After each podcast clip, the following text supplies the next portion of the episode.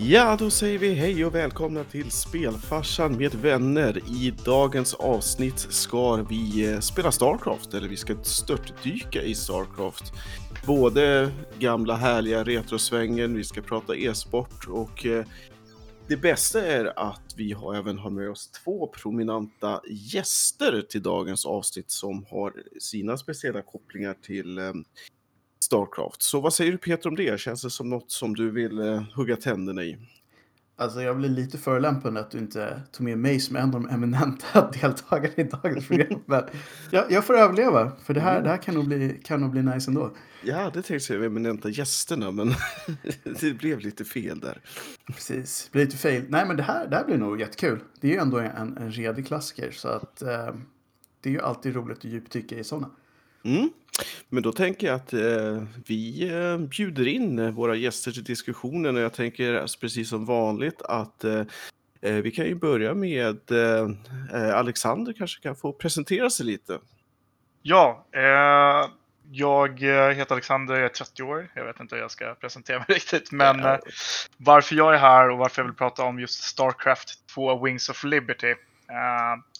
det var någonting som jag som jag höll väldigt kärt. Tyckte det var väldigt kul. Så det är väl, väl lite om mig och varför jag är här. Mm. Och vem har vi med med oss? Yes, jag heter Tommy. Jag eh, är också här för att prata Starcraft, för det var egentligen Starcraft 2 som, som eh, fick upp mina ögon för e-sportvärlden på riktigt. Mm. Spännande.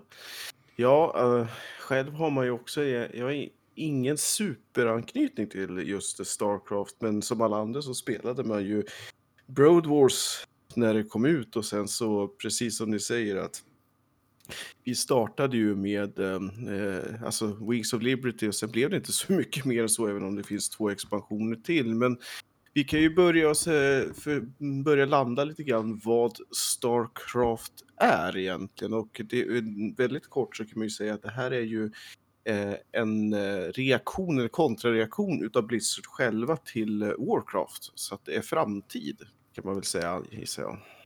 Ja, exakt. Eh, Tommy gör en väldigt bra presentation på just den där biten om vad Starcraft är och raserna och sådär. Starcraft är en framtida real time strategy-spel eh, med tre raser där eh, människorna som kallas Terran möter insektsliknande svärmande eh, figurer som kallas Zerg och sen möter de två också Protoss då som är en, en slags eh, alien-ras också. De här tre slåss för sina liv mot varandra för att överleva i galaxen då och det representeras för oss som spelare i ja, ett RTS-spel. Mm. Och de här också raserna ska man ju säga har ju också lite mm, fuffel och fåg emellan sig och med varandra och så. Jag tänker ju bland annat på nu tappar jag förstås namnet, men hon som är Queen i Försörg är väl mänsklig Kerrigan. från början. Mm. Precis. Spoiler alert. alltså är det spoilers att spoila ett spel som har varit med så länge? Det är en fråga som kommer upp ganska ofta. Jag tycker själv inte det. Jag kan tycka att det är nästan allmänbildning nu med att man yeah. anses vara en gamer. Så att ja. vi gör det nu en gång i det här programmet och sen om ni kommer in senare, då är det ert fel. Spoiler alert! Vi kommer spoila ganska mycket om Starcraft i allmänhet. Och om det känns jobbigt så är det bara att trycka på den där mute-knappen nu och hålla i den i en timme. Men sen ska det ju också sägas att äh, även äh, i, det har ju skrivits kilometervis med extra lår runt just Starcraft. Det är ju inte bara spelen utan det har ju just gjorts böcker på böcker på böcker känns det som i alla fall. Mm, uh, det stämmer. Jag, jag har till och med läst den. Mm. Ja, jag har läst den om, eh, om en Ghost. Jag kommer inte ihåg vad den heter, var så länge sedan jag läste den. Men det var, det var helt okej okay, alltså. Men är de, eh, om vi ska ta en parallell till de som kanske gjorde det först, det var väl eh, Star Wars med Expanded Universe som de höll på att rulla med i många, många år där när, när det inte kom ut några riktiga filmer. Är det i stil med hur deras universum är att det är många som har tolkat den eller vet du om det är så att det är den officiella världen som de har skrivit i, liksom, att det eh, hör till låren?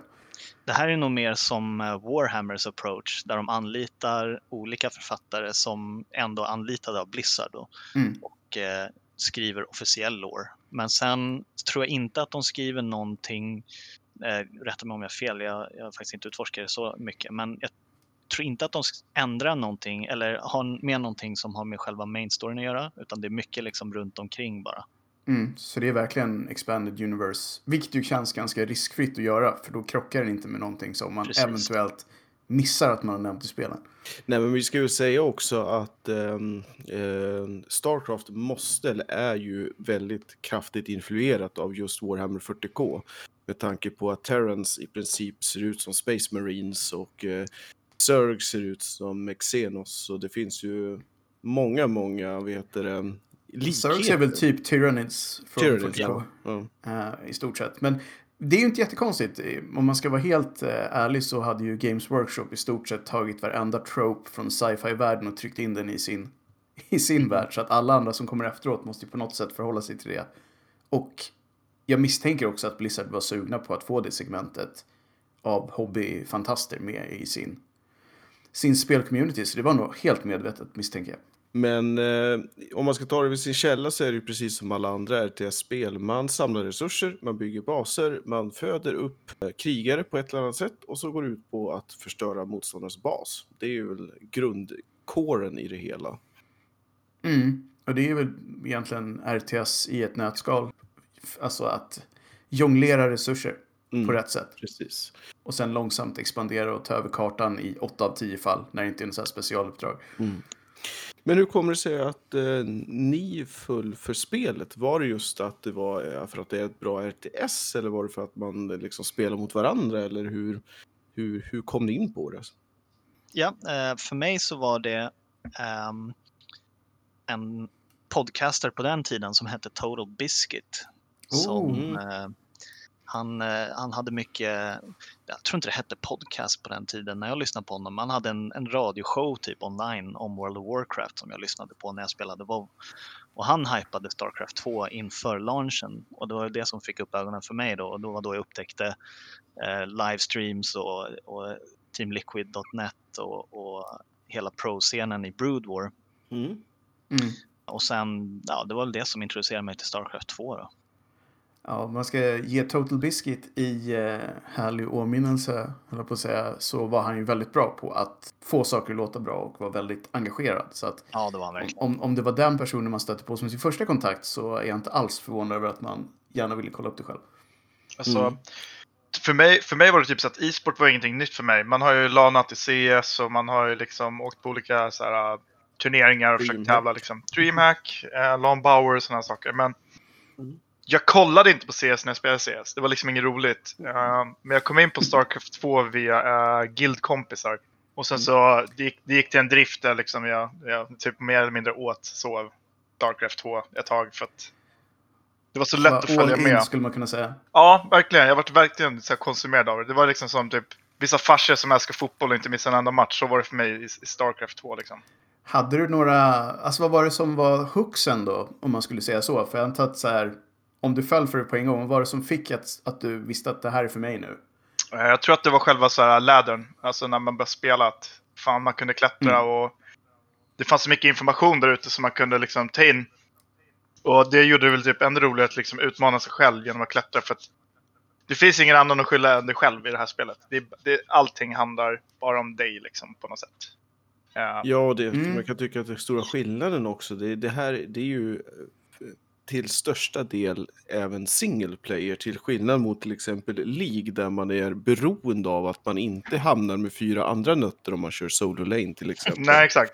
Det är så, väl både fördelar och nackdelar där. Att om det går riktigt dåligt så finns det en person som kan kolla sig själv i spegeln. Men på samma sätt så kan man inte bli buren av andra om det skulle vara så att man har en dålig dag på jobbet. nej, verkligen inte. Och sen scenen generellt liksom alla, alla spelare. Det var ju ganska skön. Det här är ju på den tiden när Twitch inte var lika stort. Så man, man kunde liksom skriva till spelarna och man kunde på något sätt få en kontakt med dem på något sätt. Det var mer för det här är personligt. ju Justin TV-dagen Ja, stämmer. om man ska vara... Exakt. Så att det, för alla de som inte har varit med om det, det, det var förr. På den Mhm. gamla goda tiden. Det var mer personligt om vi säger så. Precis. Och var man inne och kollade på Justin TV så var det faktiskt Starcraft 2 under ett tag som hade mest tittare av alla var Ja, det Mm. Det är faktiskt ganska häftigt. För att det var nog det som drog in ganska många, tror jag, från början. Ja, och Eh, liksom- av de spelen. Exakt. Jag tror att det, det, var, det var nog det som ledde till att andra saker startade upp. Liksom så här. Barcraft Mm. och små mini-event. Reddit och eh, Team Liquid hade ju en otroligt bra forum för det här. Men om Just du det. skulle ta lite för den som inte är insatt, vad var Team Liquid egentligen? Team Liquid var en samlingsplats, ett forum eh, online för eh, Starcraft eh. Liksom. Starcraft eh, 1 började de med, alltså Brood War-tiden. Sen när Starcraft 2 släpptes då så var ju Team Liquid med. De var ju bland de första som anordnade en turnering i betan där tillsammans med Total Biscuit. Eh, Och det var väl så de blev eh, mer kända till, för, för resten av liksom, gamervärlden. Men är det samma Liquid som numera har ett ganska känt CS-lag? Jajamän. Mm. Det är väl det de spelhuset, ut. antar jag. Ja, Team Liquid de var alltså väldigt små när Starcraft 2 släpptes. Men sen liksom, de var ändå center för Starcraft 2 eh, content på den tiden. Mm. Och de rekryterade spelare och gjorde ett Starcraft-lag och var med liksom i, i, i scenen. Och därefter har de branchat ut hela e-sportscenen och har massa lag i olika spel och, och det är Mm. skithäftigt alltså. Så att man skulle nästan kunna säga att det var kanske här som de satte tonen för hur man skulle kunna bygga de här moderna spelhusen. För det är ju många som har kört samma template. Mm. Som man tänker på Fnatic och Mm. Ninjas och lite Ja. andra. Men vi har För- inte nämnt, eh, men för alla de som inte är lika insatta som vi som är med i det här snacket. Vilket årtal pratar vi om här? Alltså när i tiden hände allt det här? För de som liksom vill gå tillbaka och titta lite på det själva. Släpptes väl 2013 eller var det? Nej, Starcraft 2... Nej, 2010. första- Förlåt. 20, Ja, precis. 27 juli 2010. Just så var det, ja. Precis. Sist vi pratade, äh, när vi pratade om det så har det varit 2010 till 2013 som jag tyckte var the Mm. high era of, of Starcraft 2 i alla fall. Mm. Precis. 2013 släpptes ju första expansionen, Heart of the Swarm. Just det. Och det var väl då jag och Alex inte följde scenen lika mycket. Nej, scenen är inte död men eh, jag, det känns som att det inte uppmärksammas lika mycket och det finns nog inte lika mycket tittare längre. Och eh, är scenen numera i Asien, om man ska vara sån, eller på att säga, har det blivit ännu ett sånt där spel som de har bemästrat eh, när det gäller e-sportscenen på? Alltså Asien, främst Korea, har alltid varit mästarna i Starcraft. Både Brood War och Starcraft 2. Mm. Och så har det varit från början alltså, utan det, de Ja. tog över den, den trofén ganska omgående alltså. Alltså, Ja. Det är så stort i, i Sydkorea liksom att de här, de här spelarna har liksom mer inflytande än vad politiker har och liksom kändisar har. För att det finns ju liksom så fanklubbar för olika typer av spelare i Starcraft 2. Och vissa av dem har ju till och med varit tryckta på Snickers och typ läskburkar och alla möjliga typer av, av liksom reklam för Så Ja, det är alltså- riktigt sån här fankult kring, kring de här spelarna. Yes. Det är en ganska intressant grej för att när jag och eh, spelfarsan var i, jag tror det var senaste gången vi var i Katowice för eh, CSGO, så hade de ju synkat det med eh, Starcraft. Så de hade ett mästerskap i det samtidigt. Och då var det just, eh, när jag slank in på en av de matcherna, så var det just en, en ren uppgörelse mellan två sydkoreanska spelare i eh, finalen då. Mm. Och då var det just det att de som var på plats i publiken eh, i Polen var väl ungefär som man själv var. Att så här, det här var häftigt och det är kul att se och det är old school. Men då var de också tvungna att se hur många som eh, följde det här via Twitch. Och det var ju typ så här tio gånger fler. Just för att det var där hela publiken från Asien satt och tittade på samma event. Så att de var ju där för att se på Starcraft och så råkade det vara CS ibland och då var det inte sändning i det de ville ha liksom. Så det är ganska häftigt hur, eh, hur skilt det var. Vi var där för ena grejen och de var där för andra grejen. Alltså det, det är nog inte konstigt att Sydkorea har varit bra på Starcraft 2 också då de redan hade Brood War i ryggraden. Alltså det, det, det är Mm, ett spel sant. som liksom har sänds på TV. Där Härligt. liksom familjer sitter och kollar på Starcraft 2. Precis, det är inte så ska det låta utan det är Starcraft på fredag liksom. Inga Typ konstigheter. alltså. Det är nog inte helt orimligt faktiskt. Det är rätt häftigt. Vilket ändå känns lite... Ja, men det får man ändå säga att det är. Alltså jag är så avundsjuk. De hade Starcraft och vad hade vi? Vi hade Hugo. Du, kom, kom, inte och säg någonting om Hugo. Vad tog du vägen kompis? Herregud. Ja, det, det är bara, alltså när man tänker tillbaka på alltså just, just Wings of Liberty. det var så jävla roligt. Det var så bra sammankoppling. Det var liksom YouTube, man kunde hämta information. Det var ju turneringar nonstop kändes som. Liksom. Uh, Men det är väl också så när i början, det var ju precis samma under CS, att under, i början när det fortfarande är lite själen kvar, då kom man ju väldigt nära att det kändes väldigt som att alltså, gemenskapen var hög. Sen ju mer professionellt det blir, ju mer pengar, desto mer själlöst blir det ju. Och då tappar man ju ofta lite av den där eh, känslan liksom. Sen- Ja, alltså, vi har väl varit inne på det några tidigare program, men just det här med community-känslan. Och det är ju speciellt viktigt tror jag just när det gäller e-sport. Att oftast är det ju en ganska stor gräsrotscommunity som skapar de här olika plattformarna. Och sen så kommer alla företagen in som inser att det finns pengar att tjäna. Och så renodlar de det där, driver fram ett antal stjärnor, bygger sina spelhus, börjar starta liksom event som man säljer biljetter till. Och sen helt plötsligt så är communityt som de egentligen utnyttjade för att komma dit på något sätt borta. Har det varit lite samma, samma sak här i Starcraft-delen av e-sportsvärlden? Att det har gått från god kamratskap i liksom forum på nätet och Team Liquid till att vara nu rent kommersiellt? alltså just Starcraft 2 har väl säkerligen följt utvecklingen av resten av e-sportvärlden i att det blivit mer kommersiellt. Mm. Men eh, ja, jag kan tyvärr inte svara på, på den frågan. Jag tror att man kan säga överlag i alla fall att eh, det är nog signifikant oavsett om vi pratar League, Starcraft, Dota eller CS. Att det är klart att det har blivit mer opersonligt med tiden, det tror jag nog. Men om man ska, vad heter mm, backa lite från eh, när, när det begav sig. Hade vi för typ av svenska hjältar inblandade? För jag gissar att vi hade några svenskar som var duktiga även då. Ja, vi hade ju en, precis i början så hade vi en stjärna som var bosatt i Sydkorea som hette Jinro, eller kallar sig för Jinro, Mhm. som var, ehm, han var en, spelade för Team Liquid då på den tiden och var liksom en pionjär för västvärlden i Korea då för Starcraft. Mm. Ehm, därefter så hade vi, jag tror de två största svenska namnen, Thorstein och Naniva är väl de som är liksom värda ja, att nämna. de, eh, de var ju något mer avancerade än vad Jinro var. Eh, Var då i alla Mm. fall. Och jag tror det som fick Jinro på kartan var väl att han hade en speciell Marauder-bild mot eh, eh, Roaches tror jag. Det var det som, tror jag, satte honom lite på kartan. Han hade, ett, han, hade, han hade hittat ett sätt att spöa koreanerna under en viss tid liksom. Tills de hittade ett sätt att inte Nej, bli spöade längre. som vanligt. Då var han inte Som vanligt. längre. Så Ja. har en Mm. ganska cool story. Han, han körde i Mouse Sports var det va? Nej? Mm. Han först körde han i, eh, i, han körde ju Warcraft 3 från början, så kom han över till Starcraft 2, då var han med i Online Kingdom, hette de. Så gick han över till Praetoriani, sen till Mouse Sports och sen blev han plockad av Evil Geniuses. Det är ett snyggt namn. Mhm. Men eh, hur, eh, om vi tittar på eh, även svenska men även tar in de amerikanska spelarna. Har, eh, har vi haft någon vinnare som inte har varit sydkorean i, eh, överhuvudtaget? Eller var det precis bara i början som det var mer att, att det fanns en chans för västerlänning att vinna?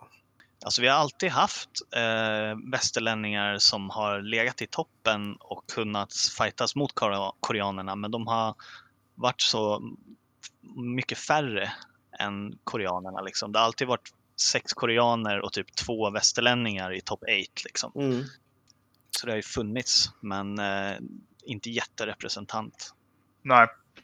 Är det, ett, är det någonting som ni tror skulle kunna vara ett problem till exempel i popularitet? Att, att det inte har blivit större eller fortsatt vara lika stort liksom, utanför Asien? Att vi har svårt att få fram spelare som kan hävda sig? Att det är, liksom, kidsen har inte massa egna spelare man ska titta på utan man måste söka sig till ja, Asien för att hitta dem. Att, att det skulle kunna påverka populariteten som det ser Alltså, ut nu. jag- Jag har en liten, Det, jag har en liten teori på det där liksom hur... För om man kollar på Starcraft till exempel så är det ungefär ett schackspel. Fast i realtid. Mm. Och just i Sydkorea så är det ett land som faktiskt anammar mycket brädspel och sådana saker. Mycket taktiktänk liksom. Och Mm. eh, när de redan lär sig det här från grundskolan, alltså det här, det här är liksom e-sport för dem. Liksom. Det här är någonting som går hand i handskar med typ Go till exempel, som är ett av de världens största brädspel. Och, Mm. Så det är bara en förlängning av något Ja, de redan typ. gör. och sen är det ju liksom, kulturen där är väl att man, fan, man pratar väldigt mycket om hur man spelar och hur man tänker och eh, sådana bitar. Så att de här, de, här de, de vet hur man samarbetar som ett lag, även om de konkurrerar med varandra. Liksom.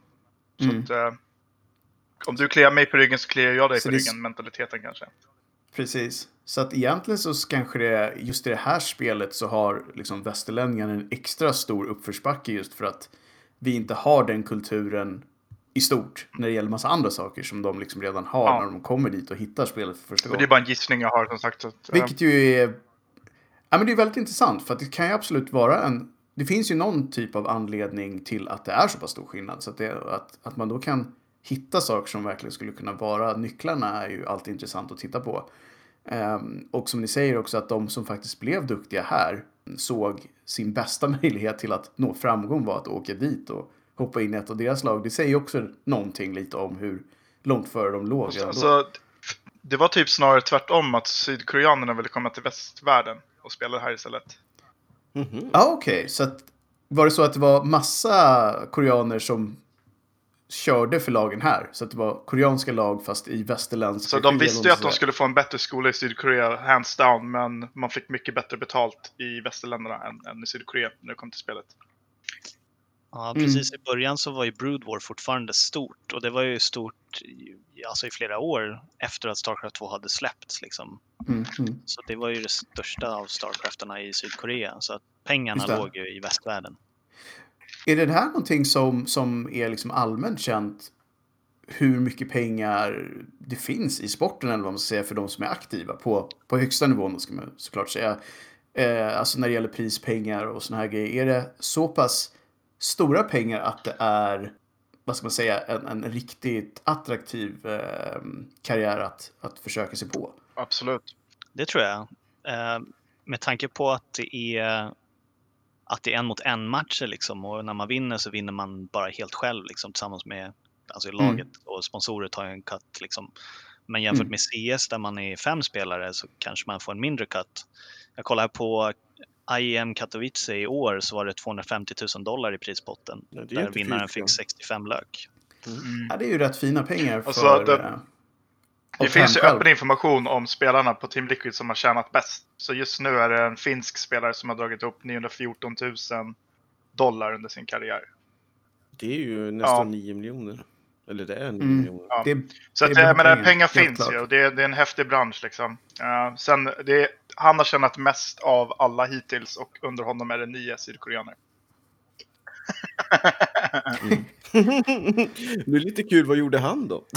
Alltså, det här är så tråkigt att jag har inte följt Starcraft sen Wings of Liberty. Eh, och han är tydligen en väldigt tung, alltså, tung Zerg-spelare från Finland som heter Serral. Och Mm. jag har inte sett han På spela. sätt och vis blir jag inte så Jag förvånad inte att han var...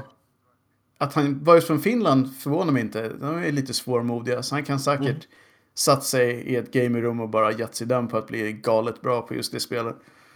Sen kanske han hade en galet bra sponsor genom Nokia, men när det fortfarande begav sig kanske, ingen aning. Men någon måste ju ha hostat upp pengarna, det kan ju inte bara vara prispengar tänker jag. Ja, eller så är han ju med i något, något bra spelhus någonstans och har en grundlön. Ehm, men ändå rätt intressant att det var en kille från Finland och sen Korea hela vägen till banken, höll jag på att säga. Ett annat namn som också jag tycker är intressant inom Starcraft-scenen, det är ju eh, Scarlett som är eh, en av de få, ska vi kalla kvinnliga gamers som har bara klivit in och vunnit en Mm. major i Starcraft 2. Exakt. Uh, skalet. Ja, Just det var det. rätt, eh, rätt mycket hype runt henne Mm. när hon vann. Och där tycker jag ju Starcraft gör helt rätt. Jag tycker att det är lite fånigt i CS att man har eh, en, delat upp det. Liksom, Jag tänkte man just fråga, här har de alltså... Här är det bara Ja, öppet alltså- för alla oavsett kön. Ja, ja. Ja, Du som, har det, ju en... som det borde vara i e-sport. Så är det men det, det här är, så här, det är en stor intressefråga. Ja, Det, är- det är ju också det liksom. Mm. eh, tyvärr så tror jag inte att det är så många tjejer som drar sig till RTS. Det skulle vara kul för jag gjorde det också. Eh, du har ju en svenska också som, heter, som går under namnet Madelisk. Som är, var rätt stor också. stämmer. Ja, man kan ju hoppas att det är, alltså, precis som med mycket andra saker, att det förr eller senare jämnar ut sig lite grann mellan könen. Men, men sen så finns det ju såklart en anledning till att vissa spel är mer populära bland tjejer och en del är mer populära bland killar. För att man har väl vissa olika saker som man dras till rent generellt också. Så att jag tycker att så länge det är eh, samma regler för alla så tycker jag ju att det är, då har man gjort en krattat liksom manegen för oavsett vem som vill ge sig på det. Det är liksom inga konstiga särkrav utan är man tillräckligt duktig så är alla välkomna. Exakt. Men jag tänker på de här stora matcherna så som sagt så um, måste det ju också ha funnits lite um, uh, vi pratade ju inne på att Just TV, att man tittade mycket på stream och så vidare. Jag vet ju att det finns, ska finnas ett par riktigt legendariska kommentatorer också runt Starcraft-scenen då, förutom um, ja, det, de som vi redan har varit inne på. Tasteless och Artosis. Två bästa kompisar som spelade i samma Starcraft-lag för länge sedan. Och de eh, gjorde... Nej men alltså, de är, alltså att lyssna på de två grabbarna köra, det är, det är som att höra två komp alltså, bästa kompisar snacka med varandra. Plus att de älskar Starcraft så himla mycket så att det blir den här... De tar liksom, de, de ökar extasen runt spelet liksom. Tasteless och Tosis, de var på en turnering i USA någonstans när Brood War spelades. Och så var det någon kommentator där och då tyckte, alltså då hade Tasteless åkt ut ur turneringen och så satt han bara Fan den här killen är inte så bra på att kommentera alltså. Jag, jag, jag kan göra ett bättre jobb. Så att han gick ju fram till honom. Eh, och eh, sa Vill du ha hjälp eller någonting? Typ. Så då, då erbjöd han sig att kommentera och fick göra det. Vilket typ gjorde den här turneringen lite mer mm. intressant. Så han hoppade då. in... Jag eh, satt och kollade på en dokumentär om det. För... Så att han ja, med, bjöd egentligen in sig själv skulle man kunna Sen säga. har han en... Uh, han har ju också en brorsa som heter Day9. Han är också, han är också kommentator. Vi kommer gå in på honom lite senare också. Uh, vem han är. Alltså Day9, Day9 som är, det är superaktiv det är fortfarande? Alltså. Japp. Okej, okay, ja Day9 är ju en otroligt duktig, eh, ja vad ska man säga, mm. speakerhead inom typ e, e-sport och streaming överhuvudtaget. Väl han som brukar köra PC Gaming Awards varje år i stort sett. Ja, det kanske är. Han så började ju i, eh, med Brood War, eh, en webbserie typ där han gick igenom Brood War-matcher och sen senare Starcraft 2-matcher liksom och hade jättemycket ja, exakt. Fun Day Monday och sånt där liknande kanter. Ja, jag vet att han, han och It Me JP var ju inne i Starcraft-träsket och kommenterade saker tillsammans. Så att ja. Båda de två har gått vidare till streaming och ja, livet på nätet liksom ja. i stort. Nej, men eh, Tasteless då som är Danas storebror och Artosis, de var ju de var ju så bra kommentatorer så att även ifall man inte liksom var intresserad av den match som spelades så ville man ändå titta för att det var de som kommenterade. För att man hade ja, exakt. kul när man alltså, lyssnade Det är mycket på. humor och det är allt, alltså. de är ju lite bias också för de kunde gärna heja på en spelare. Okej, okay, Tasteless, who do you gonna think, uh, who do you mm. think's gonna win this? I don't know, I'm not sure man. Och så typ drar de igång och så bara kanske Artosis bara, men jag är helt säker på att uh, Nösti kommer vinna typ så här. Och han drar igång liksom. Så att man skulle kunna säga att de var ja. tvättäkta Lätt. underhållare. Alltså ja. så här att det, det spelar egentligen antagligen ingen roll vad de hade pratat om. Om de hade varit pålästa hade det varit kul att lyssna på dem. Ja, liksom. alltså, jag har lyssnat en del ja, på Tasteless på YouTube och sådär och hans egna podcast. Jag tycker inte de är så roliga jämfört mot när han och Artosis. Mm -hmm.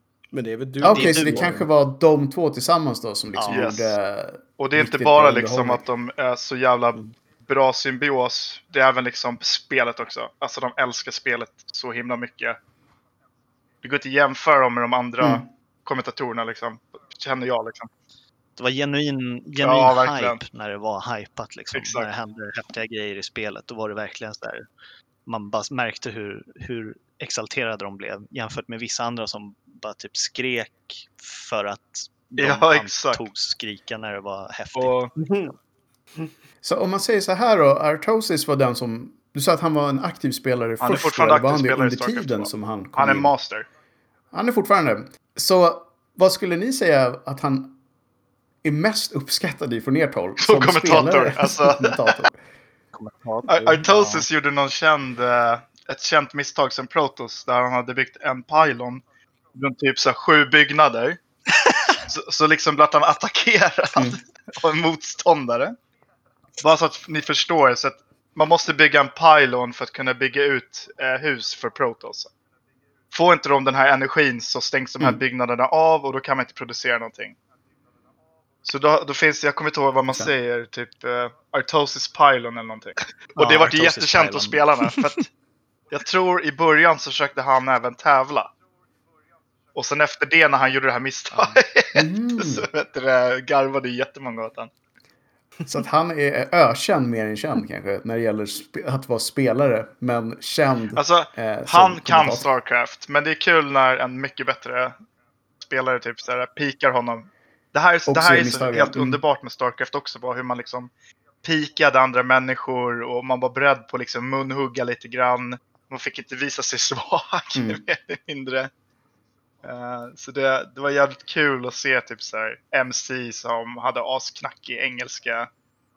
Typ så här, äh, dra, dra tummen över halsen som att han så här, Jävligt kul.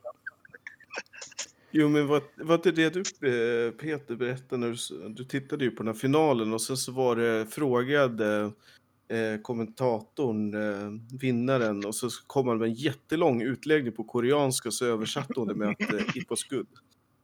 Ja, nej, nej, alltså just det. Ja, det var bra att du påminner mig. Nej, det var, han hade ju då, eftersom jag var så oinsatt med, med vilka de här personerna var, eh, så var det väl någon som jag tror hade tidigare varit så här, topp fem på världsrankingen, men som hade varit borta av någon anledning under en period och sen kommit som någon slags bubblare och tagit sig hela vägen till finalen. Och så vann han och då ville de ju verkligen ställa massa frågor. Och då pratade han verkligen i tio minuter. Och sen så var det typ så här. He said it was good. Helt sjukt, jag har sett det förut också. Men MC, han, han var typ den enda koreanen Så att, som försökte prata engelska. De andra vågade inte, de stod där liksom med en translator eller någonting. Och han körde bara på. Och det var det som bjöd precis. Alltså man undrar ju då liksom, vad var det vi missade som västerlänningar när vi fick det ned, nedsmält till it's, it's good. För jag misstänker att han säkert, um, alltså, alltså jag kan ju vara väldigt så här mycket mind games, att så här, verkligen så här, du vet, jag gick in för det här, det var en mental grej, jag jobbade, jag låg i hårdträning, jag har gått till mina buddhisttempel och bett hela tiden och så sen så bara, nej det blir svårt att förklara det, jag säger bara att det var bra. Han var nöjd. Han vann ändå. Men jag tänkte att om man skulle backa ner lite från den här 0,0,01 procenten som är bäst i världen och titta, ska vi titta, kalla det för det, egna prestationer, liksom hur långt kom ni om man tittar på läderserna, liksom vart, vilken nivå hamnade ni till sist när det var som bäst om vi säger så? Jag körde Starcraft på ladder. Där man hade från bronsligan till masters och sedan grandmasters då som var du vet toppen av toppen. Mm. Jag lyckades ta mig till high diamond low masters så det var alltså rätt bra presterat ändå skulle jag nog påstå. Mm. Jag var bättre än, än Många de andra. flesta som spelar Starcraft. Ja. Fast ändå liksom fick jag stryk av många så att eh, ja, bättre än average skulle jag väl säga. Jo, men det känns ju liksom som att, eh, vad ska vi kalla det, kanske 5 procent, Ja. 10 procent eller vad, vad tror du? Något sånt. 10 låter väl närmare. Mm. Och det är ju ändå, alltså oftast är det ju så att är man riktigt bra på någonting så kan man slå 70-80% av den totala liksom, massan av gamers. Men steget upp till nästa gruppering brukar oftast vara så galet stort. Ja. Så att det kan vara lite som att jag vet att jag är bra och sen så möter man någon från nästa och tänker man Nej, "Shit, exakt. Alltså, Jag kan spel ingenting. kör Ja, liksom. jag låg någonstans där Tom också var. Jag, jag kom aldrig till Masters, men jag låg där och kittlades. Så jag var i topp 8 Diamond. Sista tiden i Wings of Liberty. Typ tre Mm, vad- säsonger kanske. Det gör mig rätt sur liksom. Men jag, jag har varit trött på det ett tag så att jag spelar lite på den koreanska.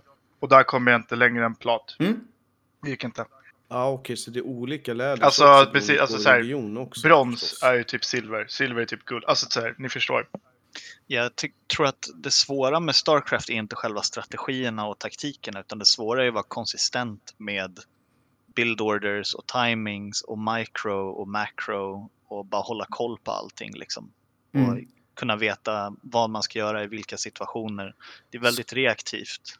Skulle du kunna breda ut det lite för de som inte är jätte inne på Ja. vad exakt allt det där betyder?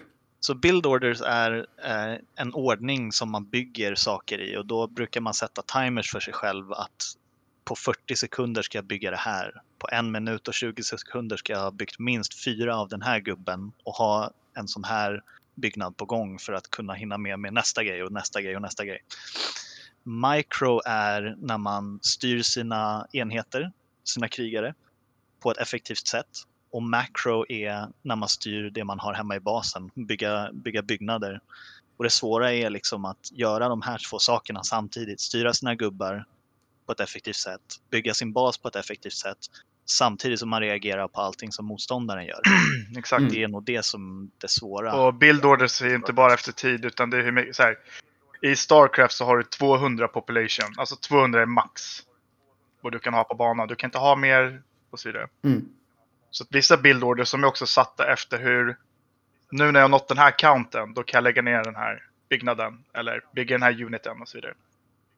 Så det finns så mycket bakom det där liksom. Mm. En lite intressant grej som, som, som man brukar säga i det mesta är att en... Jag tror att det är originalcitatet är väl på engelska. No plan survives contact with the enemy brukar man ju säga. Hur, hur mycket är det så i eh, Starcraft att man har en, en fundering på hur man vill spela? Hur ofta blir det så att man måste tänka Ja, om så det finns helt och inte- hållet? Hela tiden. Alltså, det finns ju Mm. de som, de som är så grymma, de kan typ spela in i framtiden. Som en duktig schackspelare vet exakt vad han ska trycka in det i ett hörn liksom. Hans strategi är Mm. att få in det i det här hörnet. Mm. Och har han lyckas med det, då kommer han förmodligen vinna. Däremot så är det en annan spelare på andra sidan som är exakt likadant mot dig. Så att det, det, det är verkligen, Mm. verkligen coolt att se de bästa spela mot varandra i det här spelet. För det är som att se två robotar slåss mot varandra helt enkelt. Att de kan vara multitasking samtidigt liksom. Precis. Och Anledningen att jag tog upp det var just för att exakt det du nämnde var det som hände um, i Katowice. Att det var en kille som hade en sån här otroligt bra strategi som han, även fast folk visste att han använde den så tvingade han ju nästan alla att ändå liksom fastna i den. Och i finalen så mötte han en av den här killen som vann då, som bara gjorde något annat som han inte verkade ha stött på. Och då förlorade han ju i, eh, jag tror inte han vann en enda omgång i stort sett. Just för att han blev helt tagen på sängen. Det var därför jag tänkte att till och med de bästa verkar kunna bli så här att shit, jag har inget motdrag mot vad den här killen har kommit på. Och det är, det är rätt intressant då att, att man kanske, för här var ju, det ju efter flera omgångar och ändå så lyckades han förlora mot samma strategi. Just att det kan vara så att han bara inte förstod Men vad typ, egentligen alltså- var han höll på med. Jag tänker Mm. typ så bara när man vet hur vissa spelare kan kisa. Alltså cheesing är när du, när du gör ett, ett ja, en feg taktik helt Feg enkelt. taktik, Och eh, antingen Mm. så backfire eller så är det en success liksom. Eh, det kan ju vara rätt kul när, när du nämner Mm. just den här spelaren, jag vet inte vad han heter eller vad han gjorde då, men att han kanske gör samma taktik tre gånger. Mm. Och sen typ den här fjärde matchen då till exempel. Då Mm. är han helt inställd på att han ska göra just de här movesen. Precis. Sen ändå scoutar den här killen då som har gjort Mm. tre samma drag hela tiden gör något helt annat. Då är det kaos i huvudet. Då är det ju liksom... Vad fan ska jag nu då? Jag var helt inställd på att han skulle göra den här Så det är taktiken. mycket Nu, exakt. klassiska mind games egentligen. Hur mycket nerver tror du är för att liksom ta det här sista steget, om man skulle kunna säga det, till att gå från att vara riktigt bra till att vara bland de bästa? Är det, är det någonting som är jätteviktigt tror ni, eller är det mer så att, att det är någonting man lär sig liksom allt eftersom? Alltså jag var ju nervös att bara spela ladder ibland. Alltså. Mm. Det, jag tror att man behöver en, en väldigt stark fundamental backbone med muskelminne Mm. för att kunna liksom, det är som de alla andra e-sporterna egentligen, det bara handlar om att öva, lägga ner extremt mycket tid. Sen såklart, om man sitter framför 10 000 åskådare liksom och möter en av världens bästa spelare, det, då är ju nerverna, de är ju gigantiska. Alltså det, jag det tänka mig. ordentligt. Jag tror att det, det är så, alltså... Det kunde, alltså... Vad fan var det man kallar det? Man får så ladder... Just det, Man var typ- det? Man gick Eh, in och man mådde bara skit när man spelade. Man fick så ladder... Anxiety, ja. Ja, precis. Exakt. Det var liksom det värsta. Man satt där och spelade och även om man vann så var det inte kul för man var bara rädd att tappa sina poäng liksom. Mm. Man Ja. liksom fast i racet, eller vad man skulle kunna säga. Då, Exakt. Är det, är det någonting som, om man tänker så här, för du sa att båda ni två tappade ungefär intresset vid samma tidpunkt. Var det just för att det blev för mycket? Eller var det så att spelet hade ändrats på något sätt som gjorde att det inte var lika attraktivt längre? Eller var det bara att, att liksom, det fanns andra intressen i livet som, som pockade på uppmärksamheten mer än, än vad det här spelet gjorde liksom efter de åren ni ändå hade tryckt in? Ja, jag tror brytpunkten för mig var nog när första expansionen släpptes. Heart of the Swarm släpptes 2013.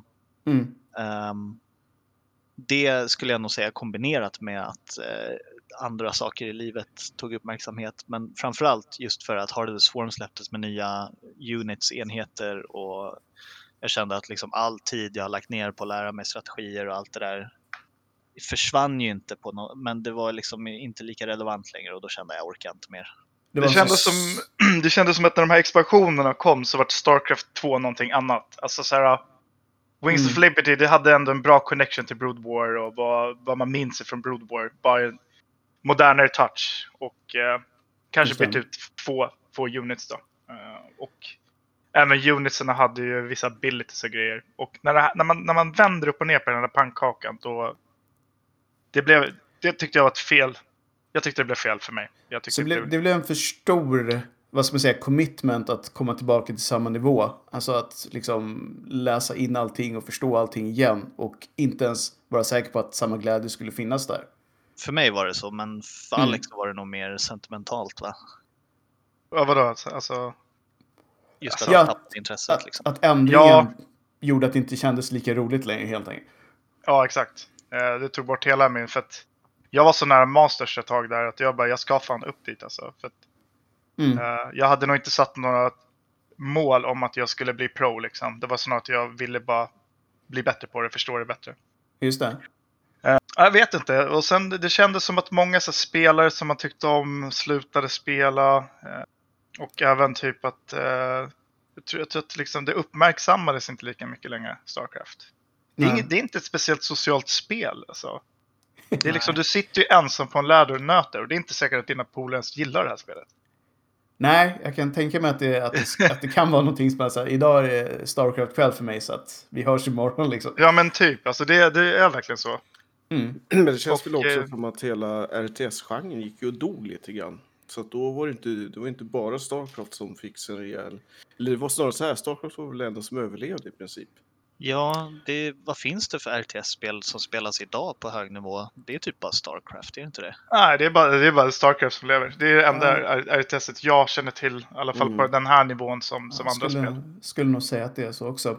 Om man då ska säga som, för att resan tog ju slut lite där, men vad är era bästa minnen eller upplevelser som ni tar med er därifrån? För att jag, liksom, när man stänger ner det här kapitlet så, så låter det på båda er två som att det ändå var värt att minnas med liksom good times-stämpeln på hela det kapitlet. Så vad, vad är favoriterna från, från tiden? Får jag köra först eller? Kör bara. Kör. Jag, eh, från eh, eh, åskådarnivå så är min absoluta favoritmoment var i, eh, på DreamHack Open i Globen i april 2013. Där fick jag träffa min idol eh, In Control som var en spelare och kommentator slash profil. Eh, han har tyvärr gått bort nu. Men, eh, och sen var det en riktigt tight final mellan svenska Naniva och en korean då som vanligt. Mm. Eh, det var väldigt, väldigt tajt. Jag trodde, alla trodde liksom att Naniva, svensken, skulle ta hem det på hemmaplan, men han förlorade tyvärr 3-2 i finalen. Men det skulle nog vara min, min absoluta favoritmoment från Starcraft 2. Mm? Jag har väl, jag har väl typ flera, men eh, jag tyckte det var väldigt roligt med rivaliteten på, på Starcraft 2. Och sen eh, mitt, mitt favoritmoment är nog när Squirtle mötte MVP i en final, en GSL. Ja, det är fortfarande en av de högsta top momentsen någonsin att han eh, lyckas komma in med Mothership. Mothership är typ den dyraste uniten du kan bygga. Mm. Den är ganska värdelös för att den gör inte så mycket skada. Däremot har den en möjlighet att göra en vortex, alltså typ ett, ett, ett svart hål. Mm. Där den suger in motståndarna. Och eh, då finns en taktik som heter Archon Toilet som det kallas. Okej. Så att man, man suger in hela arméns, eh, eh, mot, eller motståndarens armé och eh, de sugs in i det svarta hålet. Då ska man med sina, eh, eh, Archons åka ner i det här hålet för att de har så splash damage effekt när de skjuter med sina strålar så de AOErar.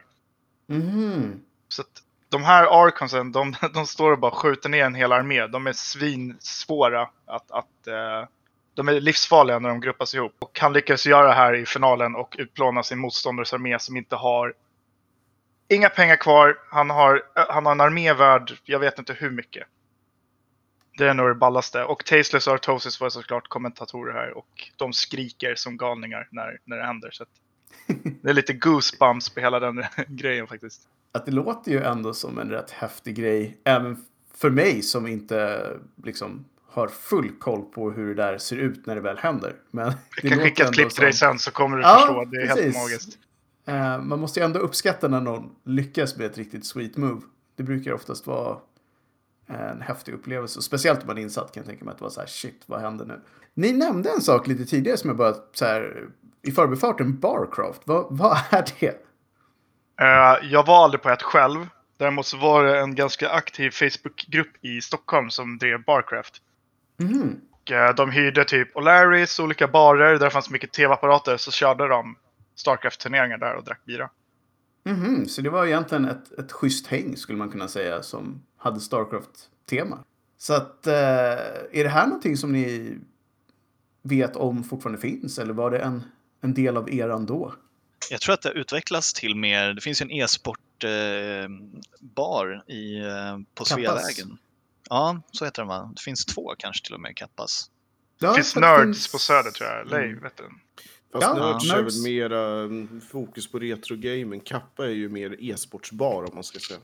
Mm. Ja, jag tror att eh, Barcraft la väl lite grunden för vad som sen blev Kappa liksom. Ja, Mm. alltså så här. Jag var ju medlem i, i Stockholm e-sport och de anordnade ju e-sportsvisning på, uh, vilket var det inte, det var inte Ängeln, men det var någon bar i Gamla stan i alla fall. Där de började med att de hade riggat upp typ en duk om man tittade på E ESN. Var inte det. O'Learys i Gamla stan? Jo, Vid precis. Järntorget? Du har helt rätt. Det var det det var. Eh, Så det är väl lite därifrån också kan jag tänka mig. För de körde ju, Mm. de körde ju även Starcraft där ibland. Mm. Mm. Men jag tror inte att, eh, att rörelsen Barcraft finns kvar längre. Det kan göra det. Jag har faktiskt ingen koll. Jag får kolla upp det. Ja, det är ju ändå lite intressant för att jag tror att sånt där är ju attraktivt för folk som kanske inte just eh, hade halkat in på, på Starcraft annars just att i pubmiljö få se kul e-sport och kunna Ja. dricka bra öl samtidigt. brukar vara ett ganska bra koncept för nästan allting. Så att Ja. det låter ju som ett, ett, ett bra första steg in liksom i communityt. Alltså Barcraft är Det någonting svenskt också vad jag fattar det som. Det är ingen... Nej, det är internationellt. Är det? började, i, ja, det började någon annanstans än Sverige och så adopterades svenska Barcraft det. Mm. Men det står här på deras Facebookgrupp att de stängde ner 28 februari 2017 och ersattes av Stockholm e-sport community istället. Mhm. Så att, var det det som, som, som du var med i, Oskar? Den communityn, eller?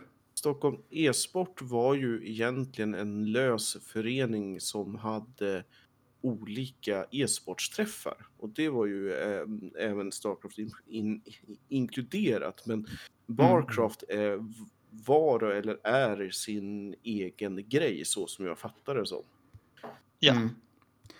Så att egentligen så skulle man kanske säga så att det här skulle kunna finnas kvar i någon form någonstans. Men ja, när det inte är covid-tider så kan man ge sig ut och leta upp det här igen. Det är lite som med de här underground ravesen. Ja Liksom. men Ja, men typ. precis. Folk, folk som vet, vet vilken dörr man ska knacka på vid Ja, vilken exakt. tidpunkt och så får man komma in, får en öl i handen och sätter sig och blåser sig på bra e-sport liksom. Mm, det ju rätt kul. Jag fick en bild då i huvudet av att det var typ en sydkorean med väldigt tjocka glasögon som skjuter upp en lite så här tittlucka. Ja, ja. What's Alltså- the password? Typ så här. Precis. Och sen stängs dörren och säger så här. Good times där inne och utanför ser ut som att det är en lagerlokal i Kista. Men. Han skulle kunna göra så- en rolig sketch av det här. tänker jag. är det inte så man egentligen vill att det ska vara på något sätt? Det ska vara... Nej, för invigda eller på att säga. Men på sätt och vis är väl det kanske lite tillbaka till det jag var inne på tidigare. Att, att man minns liksom gräsrotsrörelsen när, när det var lite mer organiskt. Eh, än, än den här jättepolerade världen som det bor i numera. Så att det, man kanske behöver en, en Barcraft-upplevelse vid sidan om för att balansera de här stora, stora turneringarna som, som man annars får se. Är det någonting mer? För det tråkigt nog så har det redan snart gått en timme så att eh, tänkte så här. Är det någonting mer som ni känner att ni verkligen vill ta upp, prata om? Det kan vara vad som helst inom den här uh, scopet. Eh, när vi har en 5-6 minuter kvar här. Det jag skulle vilja nämna är väl typ så här, vad hände? Mm. Vad fan hände med liksom, den här scenen som fanns och vad, vad försvann alla tittare någonstans liksom? Mm. Är, är, det, är det att eh, liksom var det anledningen att nya gubbar sånt kom så man tyckte att det inte var lika roligt att kolla på längre? Var det för mycket? Var det mer micromanagement än uh, macromanagement i de nya expansionerna? Liksom, vad, vad var det som faktiskt fick Starcraft att dö? Liksom? Kanske Inte inte, dö, men det kanske, kanske inte kan gå djupare än vad det har gått. Alltså att det, det, allt som finns att utforska har utforskats och det är liksom jag, tänk, jag kan bara jämföra med, med Counter-Strike där liksom folk kan strategier, folk kan maps. Men det som gör Counter-Strike häftigt är ju individuella skill liksom. Och det går ju inte att jämföra någons aim i Counter-Strike med någons build order i Starcraft till exempel. Men det är samma grej. ändå har ju liksom Brood War är fortfarande stort i Korea. Och det är, en, det är en, ett mysterium för alla förutom koreaner. Är det det vi saknar? En, en insider i Korea som kan förklara fenomenet för oss här. Som, som inte riktigt är med på varför det fortfarande är en grej. Men det skulle vara kul att ta hit en, en, en, en som älskar Starcraft och inte är så himla förtjust i Starcraft 2 istället och få höra deras åsikt och sitta och prata lite med dem. Liksom. Jurist, liksom. Precis, vi kanske skulle behöva liksom en, en, en ännu större mashup av folk som har varit med i de olika erorna och som har fokus på olika ställen. Så kanske man kan hitta en gemensam nämnare för hela communityt i stort. Och så, se vad det skulle kunna Zerg. vara för någonting. Ja, precis. Allt i- smyger in lite så här. Zerg. Det är väl lite som att säga, det är väl som att ta någon som bara spelar 1.6 också. När det gäller CS som säger att det var bättre förr och allt det där. Ja, Ja. jo. Det finns väl såklart ett, ett korn med eh, nostalgi i Mm. många eh, e-sportspelare och gamers överlag där ute, misstänker jag. Jo. Ja, har vi någonting annat som... Om man säger så här då. Tror ni att det kommer att komma tillbaka? På, inte kanske som det var, för det gör det väl nästan aldrig. Men tror ni att det kan komma tillbaka som en mer populär e-sport i eh, Sverige kanske vi ska ta primärt då. Västvärlden är ju så himla stor så det är svårt att säga. Men, men här, finns det någon chans att det skulle kunna öka i popularitet igen tror ni? Jag svårt att tro det. Alltså. Ja, samma här. Alltså Sverige är mer hockey, fotboll, innebandy, mentalitet liksom. Man, man kör lagsporter. Mm. När det kommer till e-sport så är det ju CS va? Ja, men det, det är ett hockeylag mot ett annat hockeylag mer eller mindre. Typ så här. Och jag, tror att, jag, tror att, jag tror att vi funkar bättre i lagen kanske sådär. Och, Mm. Så den Star- svenska mentaliteten kanske funkar bättre på just CS än på, på Starcraft. Alltså rent så här traditionellt sett. Och så råkade det bara vara att under en Ja, period och sen så... tror jag att det handlar mycket Ja, om eh, legacy. Vi har haft så mycket duktiga CS-spelare och storspelare och sånt där som har banat vägen. Det finns ju visst, vi har haft som vi har varit inne på, duktiga svenska Starcraft-spelare, men vi har inte haft en Hiton till exempel inom Starcraft-scenen och sådär. ja, alltså Team Liquid hade ju sitt, sin, eh, jag tror de hade sitt teamhus i Sverige faktiskt. Mm. Mhm. Men Jag tror de hade det Häftigt. i Årsta. Okej. Så att det kan ju mer vara så då kanske att, ja, delvis det då, men, men just också att hade det funnits någon chans att få det att bli större så hade man behövt en aktiv storspelare som folk kunde titta på och liksom sitta och heja på under olika evenemang. Jag misstänker att det, det skadar i alla fall aldrig att ha ett namn som man kan hänga upp, hänga upp sitt tittande på. Jag har svårt att tro det faktiskt, tyvärr. Så man kanske får säga så här då att de som var med när det begav sig fick se guldåldern. Och det är kanske bara tråkigt för alla de som missade det när det var som, som vildast och roligast och mest nytt. Och, Jag känner mig eh, som en gammal gubbe här som Ja, sitter exakt. bara... Back in my days! det vore ju inte på riktigt om man inte fick säga så. Och som vi säger i Spelfarsen med vänner, det var bättre för i vårt stående catchphrase när det gäller allting. Jo. Så att, det känns ju bara bra att man får säga det och faktiskt mena det. Vi, För en gångs skull. vi brukar ju skämta En om det. 15-åring kommer ju säga att, eh, att eh, just eh, Fortnite är det bästa spelet någonsin. Det, är liksom, det går Absolut. inte. Det är som musik liksom. Ja, ja visst. Men de kommer ju om 20 år sitta och prata nostalgiskt om Fortnite och alla kidsen Men- då som kör något det, annat jag mobilspel. tycker bara att det går så kommer vara de fort som är egentligen när man tittar på e-sporten. Det är ju för att det utvecklas explosionsartat. Men när var liksom säger så här, ja på min tid och så tänker man, är det 50 år sedan? Visst. Anno 2014, det var ett helt annat spel då. Liksom, det var.